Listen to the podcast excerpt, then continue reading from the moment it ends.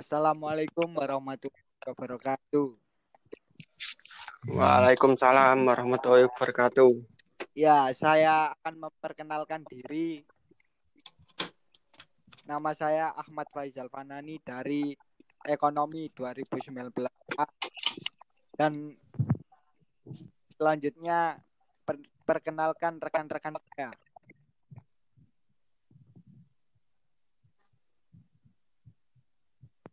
Perkenalkan saya Gregorius Giring Zenage dari Ekonomi 2019A. Saya Vergiawan Wisnu Pratama dari Ekonomi 2019 A. Ya, saya buka diskusi pada malam hari ini. Ada yang bisa melontarkan melontarkan pertanyaan diskusi pada malam hari ini. Saudara Ferdi atau saudara Gary? Baik, jadi eh, kurang lebihnya malam hari ini Ger, ger, ger. Maaf, ger. Suaramu, ger. Suaramu kayak bingung. Maaf, saudara suaranya tidak cepat. Halo, Jelas, halo. Ya, Halo, halo. Udah, udah, udah, udah, udah. Terima kasih. Jadi kurang lebih malam hari ini pembahasan kita eh, terarah ke em, Undang-Undang Cipta Kerja yang telah disahkan DPR. Eh, be- ada beberapa poin yang dinilai bermasalah. Lalu akan dikaitkan dengan eh, beberapa sejarah pemikiran dari para ahli terkait dengan eh, ilmu ekonomi. Jadi yang pertama yang eh, akan kita bahas yaitu apa itu UU Cipta Kerja atau yang sering kita kenal Omnibus Law ini. Mungkin Saul eh, Mas Fergi bisa menjelaskan sedikit terkait Omnibus Law ini. Oke, jadi Omnibus Law ini merupakan rancangan undang-undang yang telah ditet yang yang telah di apa eh, rancangan undang-undang yang telah ditetapkan oleh pemerintah pada waktu berlalu oleh DPR yang bertujuan untuk menciptakan lapangan kerja dan memudahkan investor asing untuk masuk ke Indonesia dengan tujuan untuk meningkatkan perekonomian. ya saya saya masuk ya. Silakan. Untuk terima kasih untuk saudara Fergi telah menjelaskan apa itu arti Omnibus Law. Sekarang saya akan bertanya, apakah UU Cipta Kerja yang ditetapkan atau yang dibuat kemarin itu itu di Indonesia apakah menguntungkan atau sangat merugikan atau merugikan gitu? Baik, saya jawab ya.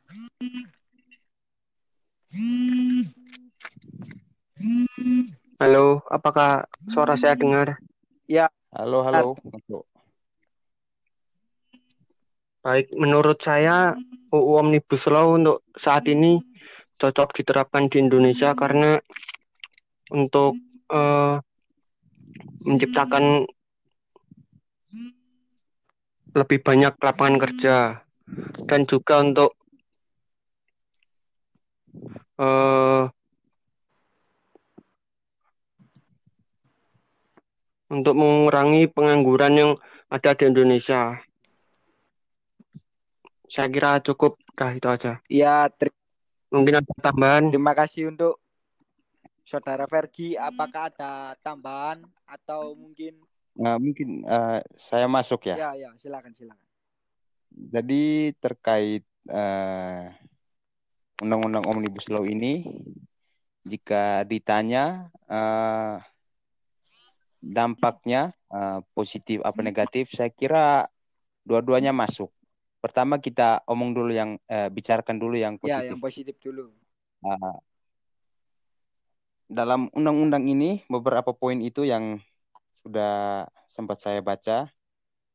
Eh, jadi eh, pada intinya undang-undang omnibus law ini memudahkan para investor untuk eh, melakukan investasi, eh, maksudnya investor-investor asing melakukan investasi dalam eh, di dalam eh, negeri. Jadi aksesnya dipermudahkan. Eh, sisi positifnya ketika para investor eh, mudah untuk masuk atau memiliki akses. Jadi eh, bisa dikatakan bahwa ketika sudah ada saham yang ditanam, maka eh, besar kemungkinan akan ada banyak sekali lapangan pekerjaan yang terbuka dan eh, keuntungannya masyarakat yang eh, pada eh, sebelumnya tidak memiliki pekerjaan ataupun eh, nganggur bisa jadi direkrut dan dimasukkan ke dalam eh, tenaga kerja tenaga kerja yang dibutuhkan. Itu eh, salah satu contoh eh, dampak positif dari investor asing yang mudah eh, masuk atau akses eh, diberi akses yang mudah untuk menanamkan saham di Indonesia. Lalu dari sisi negatifnya, jadi ada lumayan banyak poin yang patut ditinjau ulang lagi. Saya ambil beberapa contoh. Eh, sabar.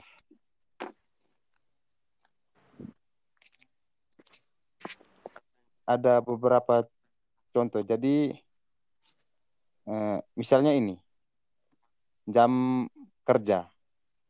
Waktu kerja lembur menjadi 4 jam per hari dan 18 jam per minggu. Itu yang disahkan sekarang. Pada UU sebelumnya disebutkan waktu kerja lembur paling banyak hanya 3 jam per hari dan 14 jam per minggu. Jadi eh, kita kalkulasi sendiri 4 jam per hari 18 jam per minggu. Untuk lembur ya, di luar waktu kerja normal. Iya. Manusia mana yang kalau tiap hari dipaksa untuk lembur terus, fisiknya bisa bertahan dengan kuat. Tidak semua Iya. orang kan.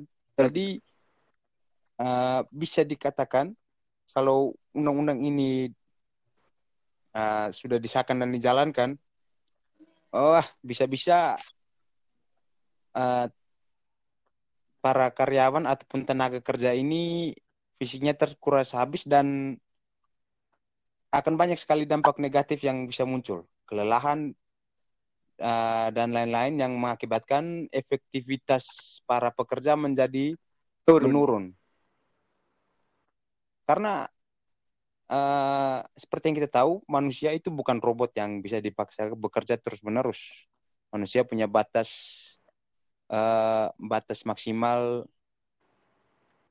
untuk melakukan suatu pekerjaan dan tentunya harus ada waktu istirahat yang cukup agar bisa bekerja dengan maksimal. Itu salah satu contoh saja dari eh, dampak negatif dari eh, omnibus law ini terkait jam kerja. Mungkin itu dari saya. Ya, terima kasih Saudara Gary. Jadi bisa diambil sisi yang positif itu banyaknya investor asing yang menanam saham di negeri kita ya. Iya, Kalau dari sisi negatifnya ya itu tadi tenaga kerja akan kekurangan asupan energi karena dituntut untuk bekerja terus-menerus. Saya lanjut aja ya. iya, iya, iya. Gini, kan kemarin banyak yang mendebatkan UU Cipta Kerja ini untuk para-para buruh gitu. Nah, benar banyak yang banyak menciptakan lapangan kerja, tetapi kerja lembur itu tadi yang mempengaruhi para para buruh gitu itu menolak. Uh, saya lanjut. Iya. Apakah ada yang dipertanyakan soal undang-undang undang-undang cipta kerja yang menjelaskan tentang waktu itu tadi. Apakah bisa dilanjut dengan yang lain? Ya, ya. Ya, jadi uh, seperti yang telah dijelaskan tadi terkait itu um, uh, jumlah jam kerja. Nah, itu kan juga nanti akan masuk di upah. Upah yang diterima oleh para karyawan. Di dalam undang-undang Omnibus Law itu, aturan mengenai pengupahan diubah menjadi tujuh kebijakan. Di antaranya upah minimum, struktur dan skala upah, upah kerja lembur, lalu upah tidak masuk kerja, lalu bentuk dan cara pembayaran upah, hal-hal lain yang dapat diperhitungkan dengan upah, lalu yang terakhir upah sebagai dasar perhitungan atau pembayaran hak dan kewajiban lainnya. Sebelumnya, dalam pasal 88 ayat 3 Undang-Undang Ketenagakerjaan disebutkan ada 11 kebijakan eh, pengupahan. Lalu, ini yang dalam uh, Undang-Undang Omnibus Law itu yang diubah itu, dalam Undang-Undang Cipta Kerja ini, diatur mengenai upah satuan hasil dan waktu. Upah satuan hasil adalah upah yang ditetapkan berdasarkan satu waktu seperti harian, mingguan, atau bulanan. Ini termasuk juga upah per jam. Upah satuan hasil ini ditetapkan berdasarkan hasil dari pekerjaan yang telah disepakati. Dua, upah minimum. Di Undang-Undang Omnibus Law Cipta Kerja ini, upah minimum disebutkan hanya berupa upah minimum provinsi. Artinya bahwa upah minimum kabupaten atau kota UMK dan upah minimum sektoral kabupaten atau kota atau UMSK tidak digunakan lagi. Sehingga upah penentuan upah minimum berdasarkan provinsi atau UMP. Uh, jadi sudah jelas bahwa kan sebelumnya upah minimum itu kan uh, jadi kalau kita berbicara upah minimum itu kan rata-ratanya provinsi kan kayak Jawa Timur upah minimumnya satu juta sekian, Jawa Barat sekian. Ini berarti uh, kayak ini loh, upah berdasarkan satuan waktu harian, mingguan atau bulanan, termasuk upah per jam kan tidak lagi masuk. Jadi jam kerja yang lembur tadi hitungannya uh, tidak seperti yang dulu lagi. Jadi kalau dulu kan orang yang kerjanya lembur ada uh, tambahan. Ya bisa dilanjut. Oke, baik. Uh, jadi uh, seperti yang dibahas tadi, upah minimum uh, penghitungannya menjadi berubah.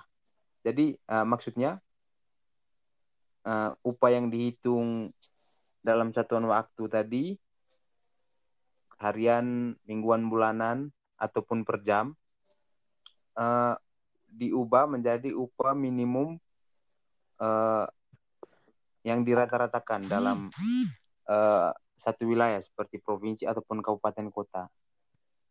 Artinya apa? Artinya bahwa uh, seperti yang dijelaskan tadi um, terkait jam kerja, ada yang lembur dan sebagainya, itu kan seharusnya ada tambahan buat mereka yang lembur.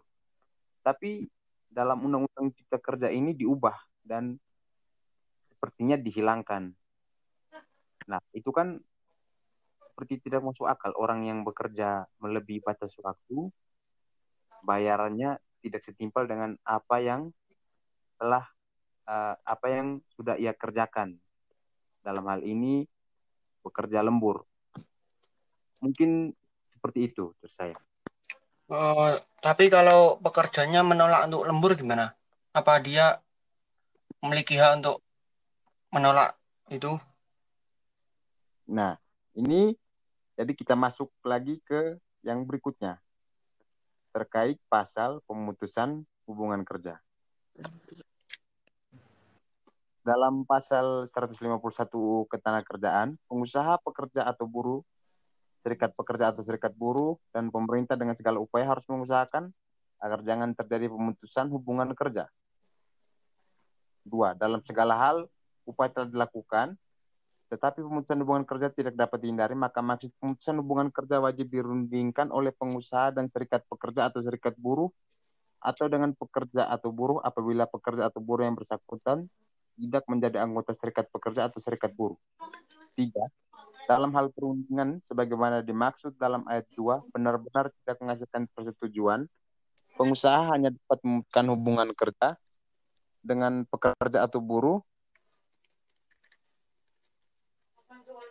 setelah mem memperoleh penetapan dalam dari lembaga penyelesaian perselisihan hubungan industrial. Nah, itu dalam undang-undang ketenagakerjaan. Tapi dalam Undang-Undang Cipta Kerja, poin tersebut diubah. Yang pertama, pengusaha, pekerja atau buruh, serikat kerja atau serikat buruh dan pemerintah harus mengupayakan agar tidak terjadi pemutusan hubungan kerja. Dua, dalam hal pemutusan hubungan kerja tidak dapat dihindari, maka maksud dan alasan pemutusan kerja diberitahukan oleh pengusaha kepada pekerja atau buruh atau dan atau serikat pekerja atau serikat buruh. Ketiga, dalam hal pekerja atau buruh telah diberitahu dan menolak pemutusan hubungan kerja, maka penyelesaian pemutusan hubungan kerja wajib dilakukan melalui perundingan bipatrit antara pengusaha dan dengan pekerja atau buruh dan atau serikat pekerja atau serikat buruh. Dalam hal perundingan bipartit sebagaimana dimaksud ayat 3, tidak mendapat kesepakatan maka pemutusan hubungan kerja dilakukan melalui tahap berikutnya sesuai mekanisme penyelesaian perselisihan hubungan industrial. Jadi dalam Undang-Undang Cipta Kerja ditambahkan ayat 3 yang mengatur jika pekerja atau buruh menolak pemutusan hubungan kerja, penyelesaian PHK wajib dilakukan melalui perundingan bipatrit. Jadi eh, seperti yang ditanyakan saudara Firgi tadi, apabila menolak uh, untuk lembur, uh, menurut saya ada indikasi bahwa bisa saja terjadi PHK pemutusan hubungan kerja secara pihak menilik dari undang-undang uh, poin-poin dalam undang-undang cipta kerja ini yang merubah pasal 151 dalam undang-undang ketenaga kerjaan. Mungkin seperti itu dari saya. Baik, Saudara Kiri, terima kasih untuk jawabannya. Ya, saya masuk ya. Ya. Kalau yang dibicarakan Saudara Giri tadi kan mengarah ke PHK. Ya. Kalau semisal PHK, suatu orang terkena PHK otomatis kan mendapatkan uang pesangon. Nah, di sini tuh banyak yang dikeluhkan oleh warga terkait uang pesangon ini. Kan UU Cipta Kerja dalam pesangon ini diubah, tidak ada uang pesangon bagi pekerja atau buruh yang di PHK karena surat peringatan tidak ada uang pesangon bagi pekerja atau buruh yang di PHK karena peleburan pergantian status kepemilikan perusahaan dan lain-lain itu. Lah, ini kan justru juga merugikan gitu loh. Negatifnya kan di situ. Nah, iya. Bagi menurut Mas Gary atau Mas Fergi? Oke, bantu menjawab ya. Ini menurut informasi yang saya ambil dari CNN, terdapat ada kebijakan jaminan kehilangan pekerjaan, yaitu dalam Omnibus Law pemerintah menambahkan program jamin, jaminan sosial ya, baru yaitu jaminan kehilangan pekerjaan yang dikelola oleh BPJS Ketenagakerjaan berdasarkan prinsip asuransi sosial. Hal ini tercantum dalam pasal 82 RUU Cipta Kerja.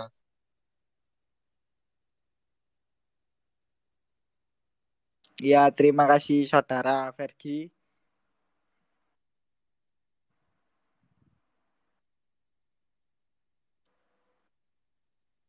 Singgung teori ki yo, engko oke. terus no yo. Iya, iya. Ya, bisa dilanjut lagi Saudara Fergi dan Saudara Kerry. Izinkan saya masuk. Oke, oke. Ya, Oke. untuk Undang-Undang Cipta Kerja tadi bisa disangkut pautkan ke teorinya Jill, yaitu teori tentang utopia. Bisa dijelaskan Saudara Gary atau Saudara Fergi? Ah, Ya, Oke, silakan. saya masuk ya.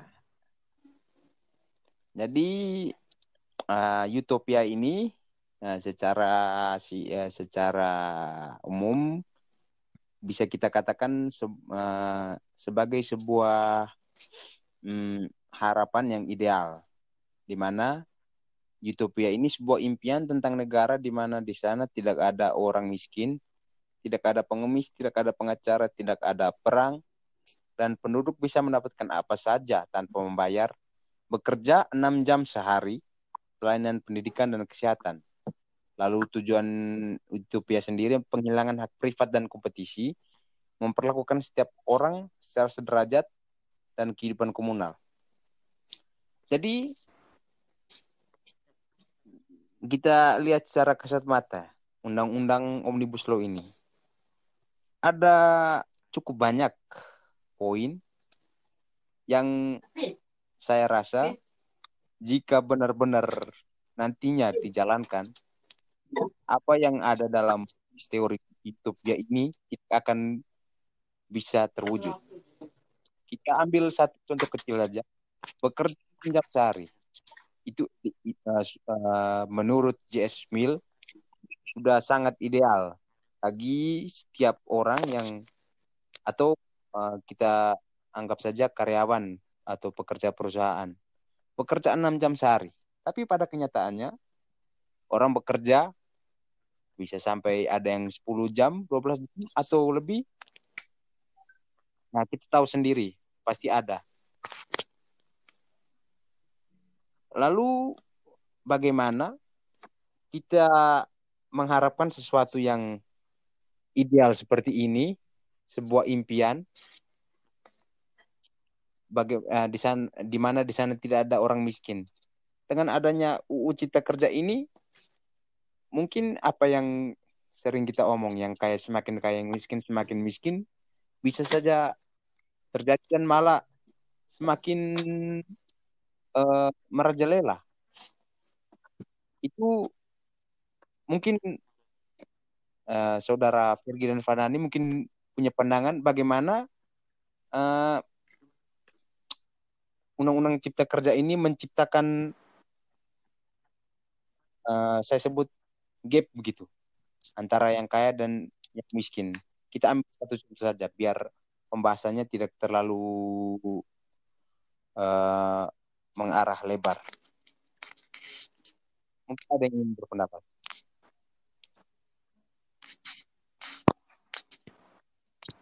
Sik, sik, sik.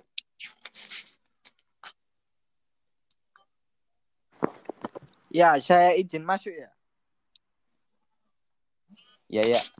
Nah, yang dikatakan saudara Gary tadi yang kaya semakin kaya, yang miskin semakin miskin. Nah, itu benar sih.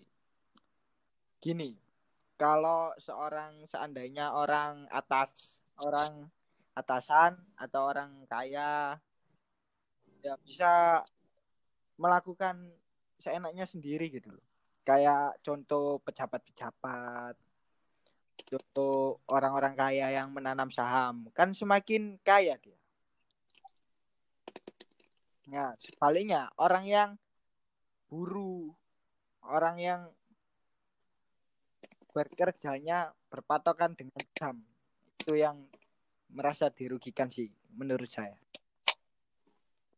Ya, apalagi buruh dengan adanya UU Cipta Kerja ini semakin ditekan, berarti para buruh ini dengan sekarang kita tahu biaya hidup semakin mahal, upahnya tidak pernah bertambah, semakin susah hidupnya. Wah, Ya istilahnya kayak kerjanya bertambah tapi upahnya dikurangi gitu ya. seperti itu. Jadi apa yang diharapkan JS Mill ini tidak akan bisa terwujud. Eh, mungkin memang dari sebelumnya eh, eh, presentasinya mungkin agak lebih tinggi, tapi dengan adanya UU Cipta Kerja ini mungkin akan turun sangat jauh. Jadi bisa dikatakan eh, dalam hal ini, dalam kasus ini para buruh, para karyawan eh, yang paling eh, merasa rugi atau sangat dirugikan dengan adanya UU Cipta Kerja ini.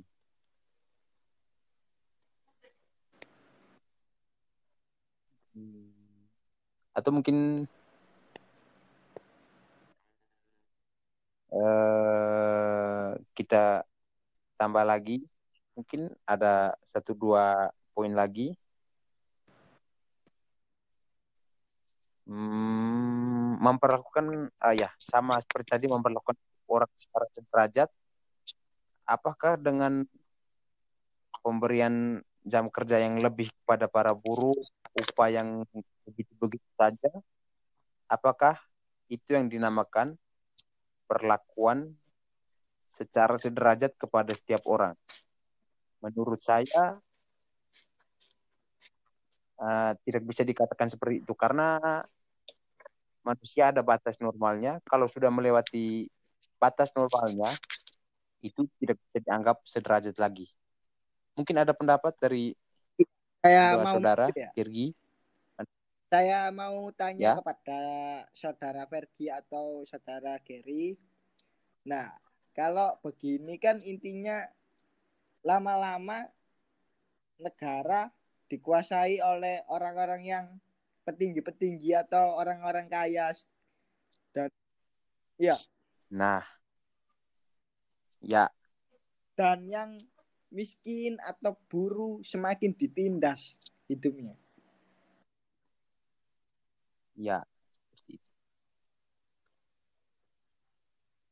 Jadi pada dasarnya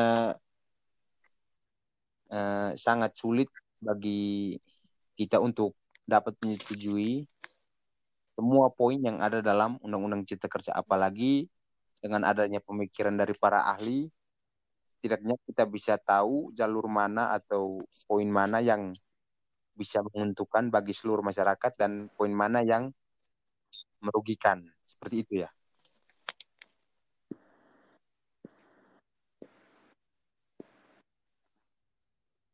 Halo. Halo.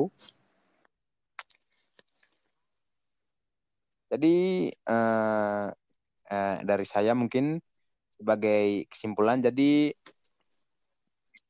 eh, apakah suara saya Ya, bisa bisa didengar? kan lanjut. Oh, Oke oke. Jadi menurut saya eh, eh, untuk kesimpulan yang bisa saya ambil, jadi dalam Undang-Undang Cipta Kerja ini jika kita kaitkan dengan pendapat para ahli, apa yang telah mereka tuangkan, apa yang telah mereka uh, berikan sebagai acuan untuk kita dalam wawasan dunia pere- uh, perekonomian, uh, kita bisa tahu poin-poin mana atau pasal-pasal mana dalam undang-undang yang bisa kita setujui dan tentunya membawa keuntungan bagi semua masyarakat dan poin-poin mana yang harus dengan tegas kita tolak karena memang eh, tidak menguntungkan sama sekali apalagi adanya indikasi penindasan terhadap kelompok-kelompok tertentu seperti para buruh dan para karyawan. Jadi eh, kita bisa belajar bahwa hmm, tidak semua yang dalam undang-undang cipta kerja yang disahkan itu sesuai dengan apa yang kita butuhkan saat ini. Terlepas dari ada beberapa poin yang memang bisa menguntungkan. Jadi kita bisa tahu mana yang menghasilkan profit mana yang malah menjatuhkan kita semakin dalam ke arah yang kurang maju. Itu dari saya. Mungkin dari teman-teman lain. Ada tambahan saudara Fergi? Kalau nggak ada, kita tutup sampai di sini saja. Udah, udah, udah cukup. Eh, ada penutupan loh. Ya. Sekian dari kelompok kami. Cukup ya, gitu. saudara Gary, saudara Fergi, nggak Ya, cukup, cukup. Saya akhiri Saya ya. rasa cukup. diskusi pada malam hari Ya. ini. Terima kasih untuk saudara Fergi dan saudara Gary telah menyempatkan diskusi pada malam hari ini. Kita akhiri. Wassalamualaikum warahmatullahi wabarakatuh. Waalaikumsalam Waalaikumsalam. warahmatullahi wabarakatuh.